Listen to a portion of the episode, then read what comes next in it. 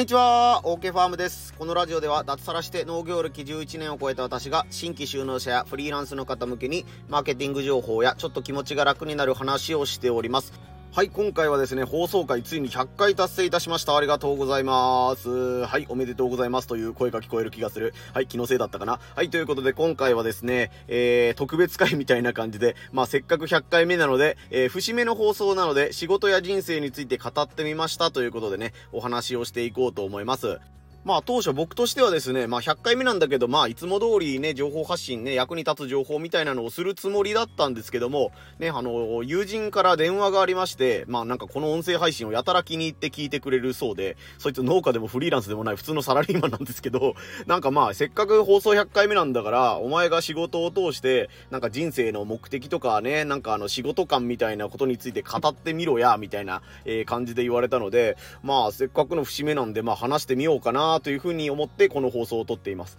まあ、いつもね、自分でも言っているんですけども、あの基本的にやっぱりこういう情報発信で自分語りは NG? まあなんかお前は誰なんやっていうことよりもね、役に立つ情報を発信したいっていうのはね、えー、分かってるんですけども、まあ、100回なので特別回という感じで、えー、聞いてもらったらいいかなと思います。なので、あの、有益なことはいつもより少ないというか、ほとんどないと思うので、あ、こいつこういう人生観なんだなとかね、仕事に対してこういう気持ちで臨んでるんだなぐらいの感じで、まあね、あの、お菓子とか食べながらゆるく、えー、聞いていただいたらと思いますので、えー、よろしくお願いいたします。はい、ポイントを5つ挙げておこうと思います。えー、1つ目、健康に暮らしたい。2つ目、自分が心から楽しいと思える仕事をしたい。3つ目、もう少しお金の心配を減らしたい。4つ目、身も蓋もないこと言うけど、現状で結構幸せ感じてる。ポイント5つ目、この放送を聞いているあなたへ、そして友人へ、えー、この5本立てでね、行こうと思います。また長くなっちゃったらすいません。なるべくコンパクトにまとめようと思います。はい、まず1つ目、健康に暮らしたいですね。え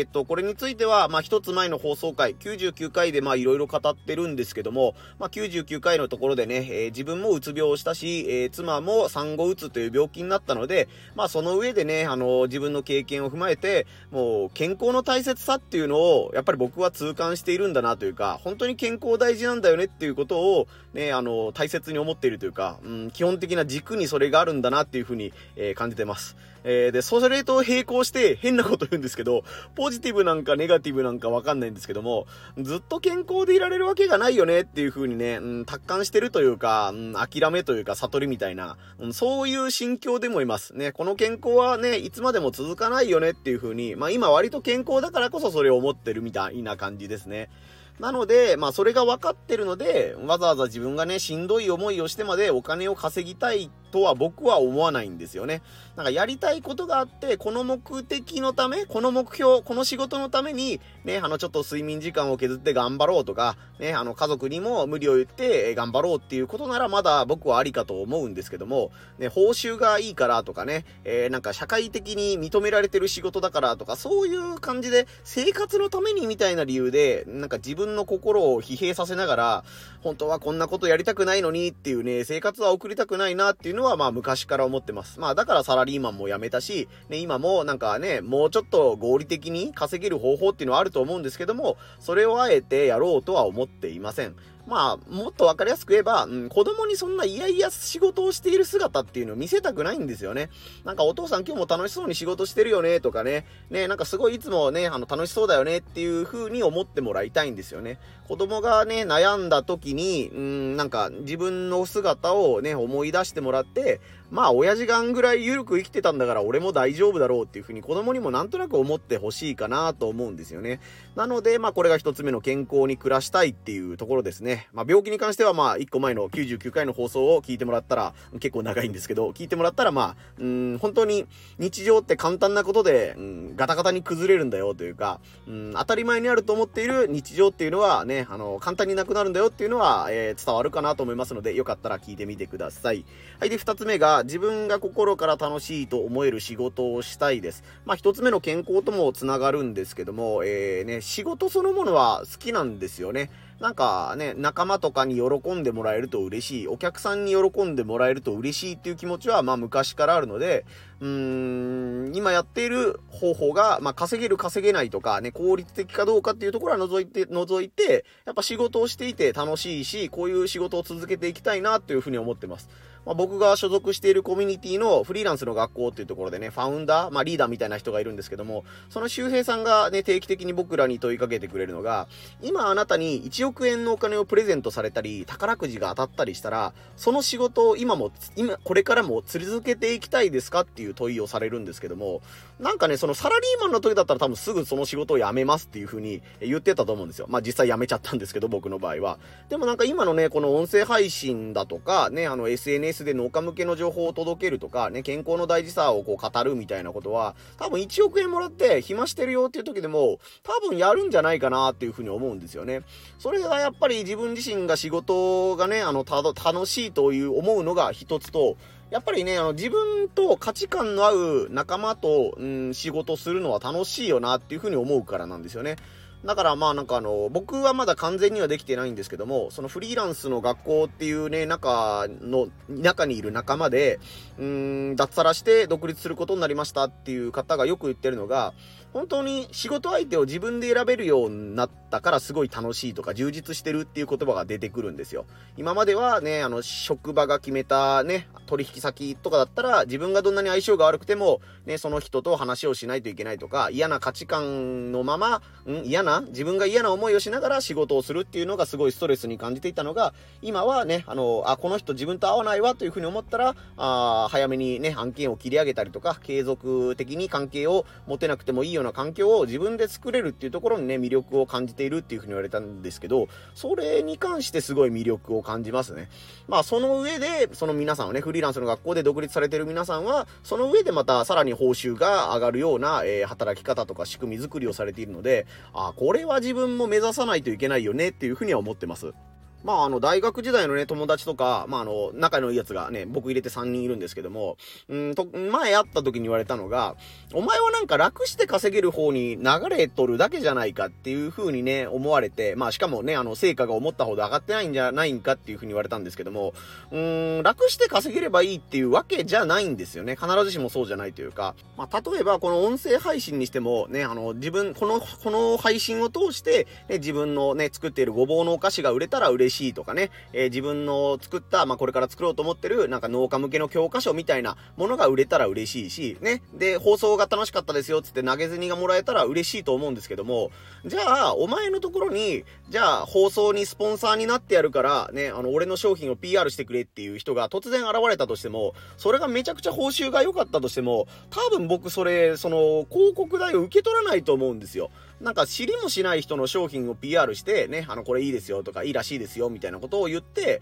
お金を得るっていうのはね、逆にしんどいと思うんですよ。負担なんですよ。なんか自分がいいと思ったものとか、ね、応援してる仲間の商品だったら全力で PR するし、あ、お金もそんないらないですとか、今度ね、あの、恩返ししてくれればいいよみたいな関係になると思うんですけど、うん、なんかね、うん、お金が得られれば何でも喋りますとか、ね、有名人の依頼だから何でもやるとかいう、そういうわけではないんですよね。そこはまあなんか大学時代のね、友人二人にもなんか、うん、分かってほしいんだけど、まあ伝わりにくいところかなとも思うんですけど、あくまでね、自分の好きな仕事をしたいとかね、価値観の合う人と一緒に仕事をしたいみたいな感じですね。まあ農業分野に例えをね、ちょっと移してみると、JA さんがダメとか市場がダメとか、それだから自分はね、あの直販をおすすめしてるんだよとかいうわけじゃないんですよね。あの別に JA さんは JA さんで素晴らしいね、仕組みを持ってたり、物流を持ってたりするので、それはそれでね、自分に合ってるなというところはね、あの恩恵にあやかりたいし、ね、協力できるところは協力したいというふうに思ってってます。まあ、簡単に言うとなんかいい担当者さんだったら一緒にやりたいし、ね、こいつ俺のことバカにしてんなとかいうところだったらね、仮に報酬が良くてもあんまり積極的にやりたくないなみたいな感じですよね。まあ、めちゃくちゃ自分だけね、すげえ報酬くれるって言うならまあ、それは、あ、じゃあまあこんぐらいは我慢してやろうかっていう気持ちになったりするかもしれません。そこはまあ人間なんでね、あの嫌いだったら絶対やらないとかそういうことを言ってるわけではありません。だからまあ完全にその理想にシフトするのはね、無理なんですけども、ね、自分が面白いとか一緒に仕事したいっていうふうに思ってる人と、そういう人と仕事をする比率を上げたいみたいな感じですね。ね、あの、サラリーマンだったら、もう、比率とか考える間もなく、この人と仕事をする、この上司と一緒に仕事をする、ね、この部下を持って仕事をするっていうのを、もう絶対押し付けられるわけじゃないですか。で、そこから逃げようと思ったらね、あの、配置転換させられるとか、仕事を辞めないといけないことになるっていうのが、ね、フリーランスの場合は、僕の立場の場合だったらそれを選べるっていう状況なんで、ね、お前はなんか好きなことをやっとるだけじゃないかというふうに思われるかもしれないんですけども、そこにもちゃんとポリシーがあるっていうのはまあね、えー、分かってもらいたいなっていう感じですね。伝わりにくいとこなんですけどね。まあ逆に言うと、お金にならないけど、うん、楽しそうなことをやっていきたいっていうふうに思ってるんだろうと思います、僕は。ね、まあ、まあ、すでにそれを今やっている節はあるんですけどね、もうちょっとね、えー、楽しみながらおさお金をね、稼げるようになりたいみたいな感じですね。さっき紹介したね、フリーランスの学校のリーダーの周平さんがね、live to earn っていうことを言ってるんですよね。earn っていうのは e-a-r-n って書いてあの、稼ぐって意味なんですけど、生きながら稼ぐっていうことで、まあ自分は今日こんなことをしましたよとか、自分はこういうポリシーで生きてるんですよっていうことを発信することによって、ね、あの自分が稼げるようになったら一番いいじゃないかっていうね、えー、ことをね、猫のように生きるとかいろんな表現の中で、その live to earn という言葉があるんですけども、それに憧れてるし、もうちょっと突き詰めてね、できるようにしていきたいなというふうに思っているところですね。まあ、ということで話がね、いろいろ飛んだんですけども、まあ、自分が心から楽しいと思える仕事をしたいということでね、紹介をさせてもらいました。そして3つ目がもうリアルなお金の話ですね。もう少しお金の心配を減らしたいというお話です。まあ自分も妻がいて子供がいるのでね、お金の大切さはまあ重々承知しているつもりです。まあやっぱり現状維持は大いなる交代っていうね、言葉があったりしますけど、まあ今の今は、あなんとかお金が回ってるわけですよね。明日のご飯どうしようっていうレベルではないわけです。まあ貯金もね、そんないっぱいあるわけじゃないんですけど、えー、なんとかなるんですけども、えー、子供がね、大学に行きたいとか、えー、ね、あの、特別な趣味とかね、えー、なんて言うんだ、あの、音楽活動じゃない、なんて言うんだ、芸能活動じゃない、なんて言うんだ、えー、特技、習い事か、習い事をやりたいみたいな時になった時に、まあ、できることならそのね、あの、サポートはできるような体制にしておいてあげたいなというふうには思っています。まあ、他にもね、あの、病気になっても、あ、全然気にせんと入院しておいでとか、ね、あの、こういった手術があるから、ね、あの、遠方の方になるけど、手術受けに行こうと、お金の心配はしなくていいよっていうふうに言えるようなね、えー、財布は持っておきたいなというふうにはもちろん思っています。まあだからそのためにこうやって自分自身マーケティング情報を、え、自分で勉強したりとか、まあライティングスキルとか話し方のスキルとか心理学とかね、そういうのを勉強しているみたいな感じです。まあ99回の放送回でも言ったんですけども、今日自分が事故にあってね、寝たきりになったスマホパソコンしか操作できないよっていう風に状況になっても、あの、稼げるような、え、知識をつけておきたいなっていう風に思うんですよね。うん、お金は本当に大事なんで、うん、でも逆に言ったらそのお金を稼ぐ方法は逆に何でも構わないんですよ、僕の場合は。あくまでお金は通貨としか僕は見てないので、ね、あの、理想的な稼ぎ方っていうのは、まあ、どうせやるんならこっちよりこっちの仕事の方がいいよね、とか、ね、いうのはあるかもしんないですけども、まあ別に稼げれば何でもいいかなっていう思いもあるので、まあいろんなジャンルから、えー、情報収集をしているみたいな感じですね。まあ、強いて言うなら、うん、この2023年6月現在ですけども、僕はあんまり人を雇いたくないっていうね、その人を雇うことに対してのストレスっていうのが自分は、うん、どういうんですかね、だ、その人のことを考えないといけないっていう時間がすごいストレスになっちゃう節があるので、えー、ずっと自分のために働いてくれる人みたいなのはあんまり雇うつもりはないっていうところとか、まああんまり自由な時間を奪われたくないっていうね、あの、それこそフリーランス仲間の影響が大きいんですけども、ね、あの、報酬が良くても、えー、24時間拘束されてしまうような仕事とか、ね、夜中でもね、連絡があったらすぐ対応しないといけないみたいな仕事はあまりしたくないし、ね、あの、何時にここに来てくださいとか、えー、絶対ここにいないとダメですみたいな、えー、こともあんまりしたくないなっていうふうに思ってます。まあ農業はね、どうしても畑があるんで、完全にね、あの、パソコンあればどこでも大丈夫という関係にはね、なれないんですけどね。まあだからよく言われる言葉で言うと、やっぱり不労所得とか小労所得、少しの労力で稼げるっていうのを小労所得って言葉が最近もあるんですけど、やっぱそういう比率を増やしたいなっていうふうに思ってます。まあ YouTube でね、幸い収益化もできているので、まあビビたる額なんですけども、まあここの比率をもうちょっと多くするとか、こういう音声配信を通して自分の商品がね、売れたりとかファンを増やしたりっていうこともしたいし、まあお菓子のね、販路を増やしたいとかいうこともね、あのー、実際このスマホ一つ、パソコン一つでできることなので、それはやっぱりそういう比率を増やしていったり、他の農家だったらね、あのー、いけない領域まで行ってみたいなっていうね、野望といえば野望のようなものがあります。まあ、あとはここ数ヶ月で本当に AI がね、あの、進化が凄まじいので、やっぱり今までと同じ仕事のスタイルだと、うーん、食えなくなっていくリスクも高いなというふうに思ってます。これはサラリーマンもそうだし、フリーランスもそうだし、誰がどうっていうわけじゃなくて、もう世界中の人が、あの、インターネットがなかった世の中に、ね、電話交換手がいたりとかいうのがいらなくなって、電話がなくなって、ファックスがなくなって、メールができて、LINE ができて、みたいな感じの流れの中で、AI っていうね、波に飲まれるのは確実なので、このね、AI の社会の変化により、今ある仕仕事がなくなったりしても大丈夫なように、柔軟に対応できるように、えー、情報収集をしているっていうのがね、まあお金の心配をふら減らしたいっていうところでも、えー、関わってくるんじゃないかなというふうに思ってます。ということでちょっと話もね脱線したんですけどもまあお金の心配を減らしたいということで紹介させてもらいましたで、次が身も蓋もないこと言うけど、現状で結構幸せ感じてるということです。まあ、ここら辺に対して友人がね、僕の方がなんか気になるというか、えー、魅力的に見えるところじゃないかなという、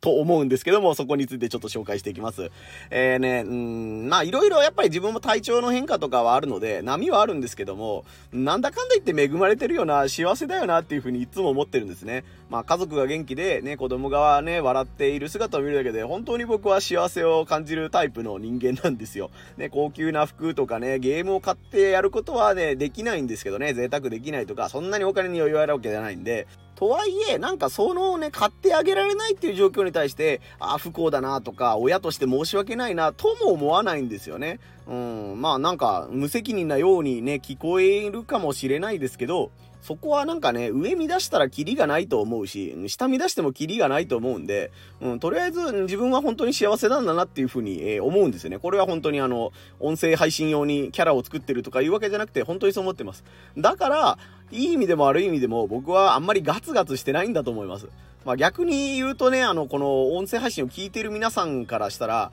応援しにくい存在なんだろうなと思います、僕は。なんというか、その、野望とか夢みたいなもののレベルが低いから。なんか子供が笑ってて自分も健康だったらそれで幸せなんですって言ってるから、なんかもうすでに達成してるじゃんみたいな。あの、頑張らなくていいじゃんみたいな風に見えるんだと思います。うん、ね、なんか物足りない野望、夢みたいな感じですよね。周りの人がね、これができたらかっこいいよみたいなところに対して、まあやってみはするんですけども、すぐ冷めちゃうんですよ、僕は。とりあえずやってみる。やってみて面白くなかったらすぐやめる。で、えたまたまハマってるのがこの音声配信とかね、あの、インターネットを使った稼ぎ方みたいなところなんですけども、うん、僕は派手そうに見えるけど、うん、僕の考えることはすごい地味なんですっていう感じですね。自分でこの、ちょっと原稿を読みながらね、今回話してるんですけども、自分でこの1時間ほどね、自己分析みたいな振り返りをした時に、あ、僕考えてること地味なんだなっていう風に、えー、今日気づきました。これはありがたい気づきです。友人に感謝ですね。まあ、さらに言うとね、あの、同世代のね、あの人から見たら、まあ、それこそあの、大学時代の友人から見たら、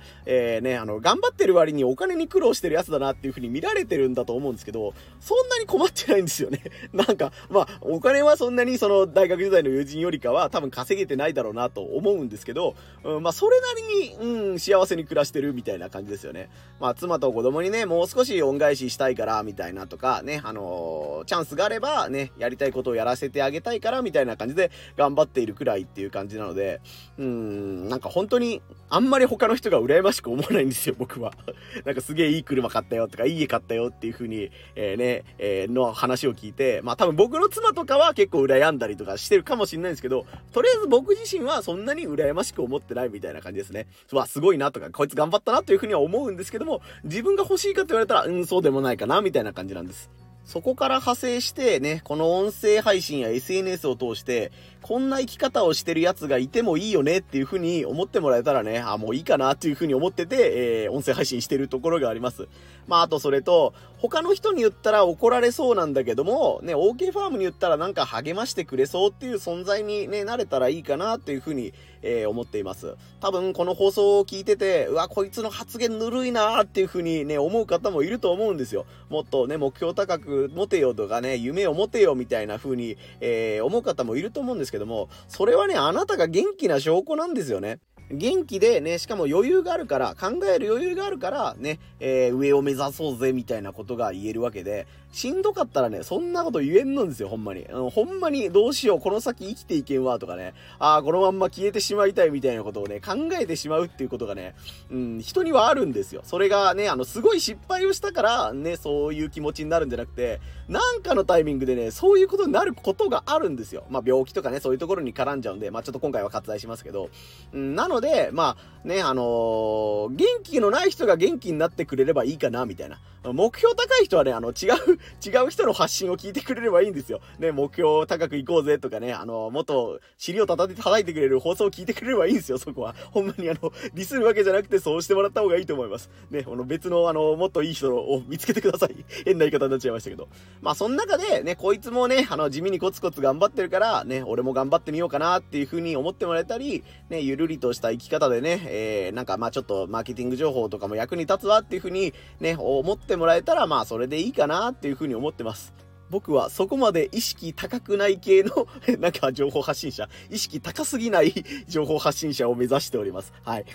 ということで4つ目、現状で結構幸せ感じてるっていうお話をさせてもらいました。えー、そして最後5つ目、この放送を聞いているあなたへ、そして大学時代の友人へということでお話をさせてもらおうと思います。まあちょっとね、話はめっちゃプライベートな話になるんですけども、昨日その大学時代の友人からね、この放送を欠かさず聞いてくれてる友人からね、電話があったんですけども、まあなんか、うん、人生に渇きを感じているみたいな、なんかこのままじゃダメだみたいな焦燥感を感じているみたいなね、ことを、なんか僕の放送を聞いた上で感じたことがあったらしいんですよ。ね、なんかまあ僕がやってることが、もしかしたらまあこれ僕の主観ですけど、僕のやってることを見てその友人がなんか、あいつ楽しそうだなっていう風に思ったり、なんか俺もこのまんまでいいのかなみたいなことを悩んだり、えー、したっていうことなんですけども、まあそのね、友人に対して僕が思ってることをね、あの、かけねなしであの、ストレートに言わせてもらうと、何でもいいから新しいこと始めなさいよっていうことなんですよね。まあその友達曰く、渇きを感じているっていうのは、うん、簡単に言うと、今日死んだら後悔が残るよね、みたいなことだと思うんですよね。そういうことが言えるのは、やっぱり安全圏から人を眺めているから、そういう考えをする余裕がある、みたいな、えー、ことじゃないかなとね、ちょっと言葉はきついんですけど、僕はそう思ったわけですよ。まあ友人だから言うんですけども、まあ何も挑戦していないから、うん、そういうことを考える余裕があるみたいな。まあ挑戦してないって言うと言い過ぎだと思うんで、まあ以前よりも挑戦する意思が減ったから、みたいな感じですね。なんとなくこのまま生きてたら、まあ多分こういうぐらいのね、仕事の昇進していくんだろうなとか、ね、あの、ぐらいの年収、上司を見てたら多分こんぐらいね、の、んどうですかね、あの収入が今後得られるようになったんだろうなっていう、この先のね、未来予想図が見えちゃったみたいな感じじゃないかなと思うんですよね。まあもうお金を稼ぐのに必死っていう人からしたらめちゃくちゃね、贅沢な悩みじゃないですか、ほんと。まあだから僕から言わせれば、もうそんなことを考えてるんならなんか新しいこと始めなさいよって思うわけですよ。人に笑われる勇気を持ってね、なんかやってみなさいよって思うんですよ。失敗したらね、あ、自分にはこれは向いてなかったんだなっていうのがわかるだけラッキーだなというふうに僕は思うんですよね。まあ、それとね、今僕36歳で彼も多分36歳だと思うんですけども、ね、あ、20代の時にあれをやっとけばよかったなとかね、10代の時にあっこで勉強頑張っとけばよかったなみたいな感じでね、昔の自分のことを食いる暇があるんだったら、今から今じゃないとできないことをやってみなさいよっていうふうに思うわけです。少なくとも僕は、うん、今日死んでも後悔はないんですよ。こんなね、ゆるゆると暮らしている身で言うのもなんなんですけども、ね、妻や子供にね、負担をかけるっていうのは心残りなんですけども、後悔は本当にないんですよ。まあ死んでも仕方ないな、みたいな感じで。だから、まあね、あの、言い方はすごい失礼になるかもしれないんですけど、その友人よりか稼ぎは少ないかもしれないですけども、その点はね、本当に負けてないと思うんですよ。あの、死んでも大丈夫。まあもう仕方ないやっていうふうに思ってる時点で。まあこれはね、仕事がどうこうというよりね、考え方の面かな、メンタル面かなというふうに思うんですけどね。まあだからそういうところでね、あのやりたいことをやっているとか、もがいているっていう風な僕がやってるところが、ね、友人から見たら、うん、魅力的に映るというか、なんか楽しそうなことやってんなっていう風に、